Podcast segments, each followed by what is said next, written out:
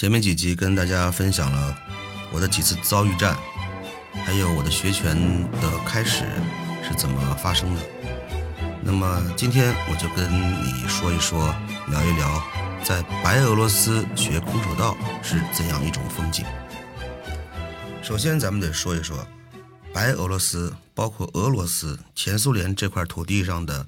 东斯拉夫人种，他们是一个什么特点？他们是一种尚武的民族，我认为，嗯，大人、小孩、青年、男女，都以自身会一点儿搏击的功夫啊，或者说这种技巧为荣，甚至在大街上会经常看到有人穿着白色的道服在晃来晃去，这就是在炫耀。你看，咱也是练家子，咱也练过的啊，你们躲我远点，别惹我。大概就是这个潜台词。可能跟我们有的小年轻人一样，也是有一种虚荣心，但从整体来看的话，他们还是很敬佩会这种拳脚功夫的人的。呃，这也许是他们这个民族或者国家的一个特点，跟咱们国内有点区别。咱们还是和为贵嘛，和气生财。因此，在我第一次踏入这个道馆开始训练的时候，我能够从每一个人的脸上。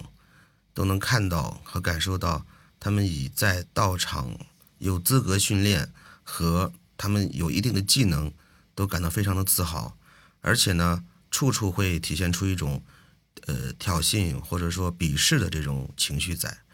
那么我也不能示弱啊，我也是刚刚进入的一个小白，除了每天训练，每次训练时候给他们当人肉沙包，我也不能做别的，只有在业余时间。不断的、默默的、悄悄的提升自己的体能和技巧，在他们的道馆，呃，这个这个白俄的国家体育馆，呃，明明斯克是首都嘛，明斯克体育馆就是相当于国家体育馆了。这个场地还是挺不错的，呃，很宽敞很大。然后在嗯靠墙的这个位置有很多那种巨型的沙包沙包沙袋，这种沙袋有有多么夸张啊？它的直径我估计得有在。一米左右，嗯，八十公分到一米左右，呃，长度在两米到两米五，从天花板一直掉到地面，然后这个呃，这个沙袋的底部离地面的高度也就是二十公分左右，所以呢，当你去击打这个沙袋的时候，就会感觉非常的重，你用尽全身力气去击打、去踢打，它就是就是轻微的在轻微的在抖动、在震动。这就说明什么呢？说明你的力量还不足以去呃挑战这样一个级别的沙袋。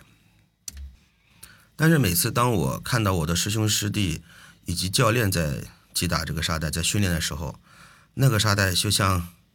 好像轻了几十公斤一样，一直在左右飘飘动，左右摇摆，然后他们还能根据这个沙袋的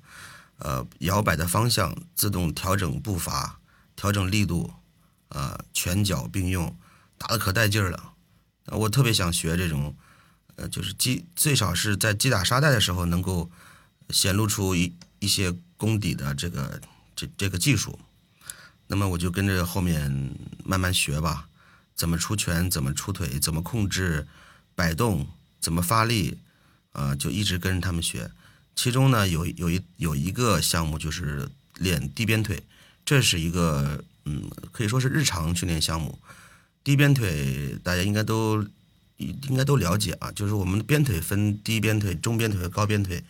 那么中鞭和高鞭是属于呃练过一段时间、有过一定基础的人才才会做出这样的动作。像我们的小白就是从低鞭腿开始练，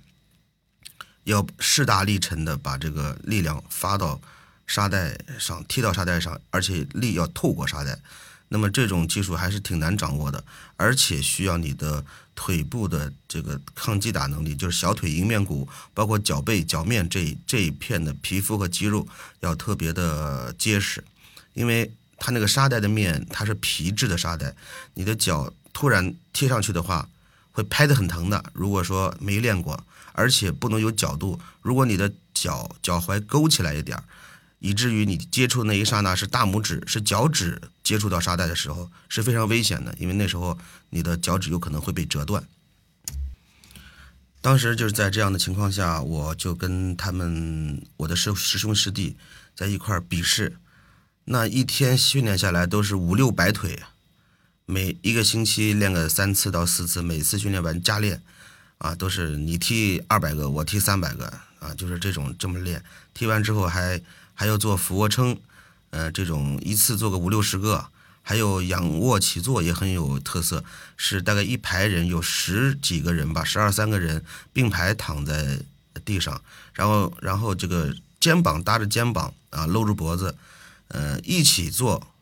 仰卧起坐。那么这样的这个效果呢，就是你不能有任何一个人拉胯，如果有其中一个人起不来，或者说拖了后腿，整个这一排的人做起来都很吃力。然后呢，大概得有个四五组，四五组，呃，五六十个人。呃，并排的，呃，在一起做，教练来喊口号，看谁，看哪一组第一个完成这个体能动作，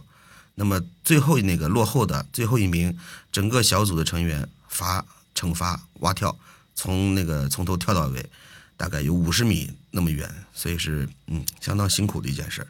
每个人都不愿意去拖后腿呀，咬咬着牙顶着去练，但是就是这样一种节奏和状态。在很短的时间之内，就锻炼了我的体魄，让我提高的很快。另一方面呢，在训练场上，在练套路、在学习新的套路和新的技法的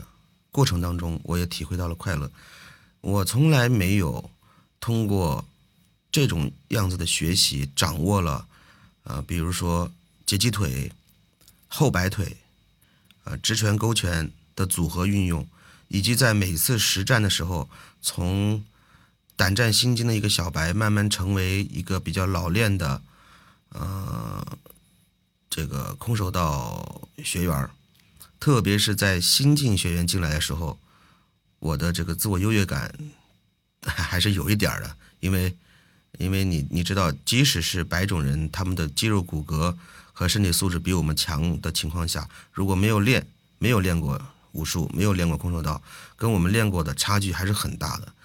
即使我可能不如他高，不如他壮，但是我用呃我学过的这个发力技巧和各种技术动作，能够打的能够让他满地找牙，这是实话，这就是乐趣之一吧。呃，但是呢，我们也不能主动去挑衅啊，就是说，当教练允许的情况下，或者他愿意接受呃对练的情况下，我们才这样做，而且不能。特别的用力啊，因为这样会很很有可能会打出事儿、出危险。再有一点呢，就是通过各种各样有趣的训练，我交了交到了很多当地的朋友。呃，这个朋友圈子呢，就是就是练武的这个圈子，它并不是我们的学校同学的这个范围。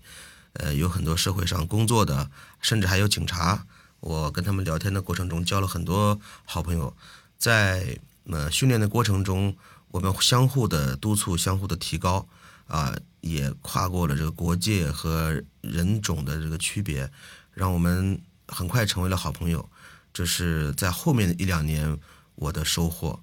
呃，因为嗯，除了练空手道的这个拳脚功夫之外，我们还加了很多有趣的练习。呃，比如说有一次是好像是三八妇女节，当我们经过了。整个很疲惫的、强度很大的训练之后，我们以为教练就要解散了，然后教练突然就告诉我：“你们全体坐下，全体坐下，女士就女学员闭眼睛。”啊，这就是刚才我在开头说说过的，为什么我的这个教练尼克拉伊尼克尼克拉耶维奇尼克拉伊尼克拉耶维奇是一个非常有浪漫色彩的一个一个男士，一个空手道教练。他让全体呃坐到地板上，然后让女士闭上眼睛，然后让做手势，让男所有男学员起身，到他的身后，他有一个准备好的一个小箩筐，里面全都是玫瑰花，是他自己出钱买的。他让每一个学员，男学员拿着一支玫瑰花去找相应对应的这个女学员。呃，跪在他就是跪坐嘛，就是空手道有个动作叫跪坐啊，这个不是不是说屈服啊，就是是尊尊敬的一个意思，尊敬你在你对面跪坐是表示对你的一种尊重啊，然后说在女学员面前尊重的跪坐，然后把刚才拿的那个玫瑰花放在胸口，然后教练说所有女学员可以睁眼了。然后当你所有女学员睁眼的时候，看到面前有一个男士拿着玫瑰花送给她，那种感觉真的是我我这才知道，这个其实，在在啊白俄罗斯这种国家啊，白俄罗斯。呃，东欧这种国家，他们这种浪漫的色彩是在骨子里面的。呃，前一秒钟还在奋力的扭打厮杀，后一秒钟就可以做出这样浪漫的动作，这对我来说也是一种一种开了眼界吧，让我长了很多的见识。我觉得他们的这种方式还是挺好的，挺美好的。好，我是大哲，今天我们就聊到这儿。呃，如果你对我的经历感兴趣，请给我一个关注、加点赞、好评。如果您有不同意见，欢迎在评论区给我留言，继续讨论。我们今天先聊到这儿，拜拜啦。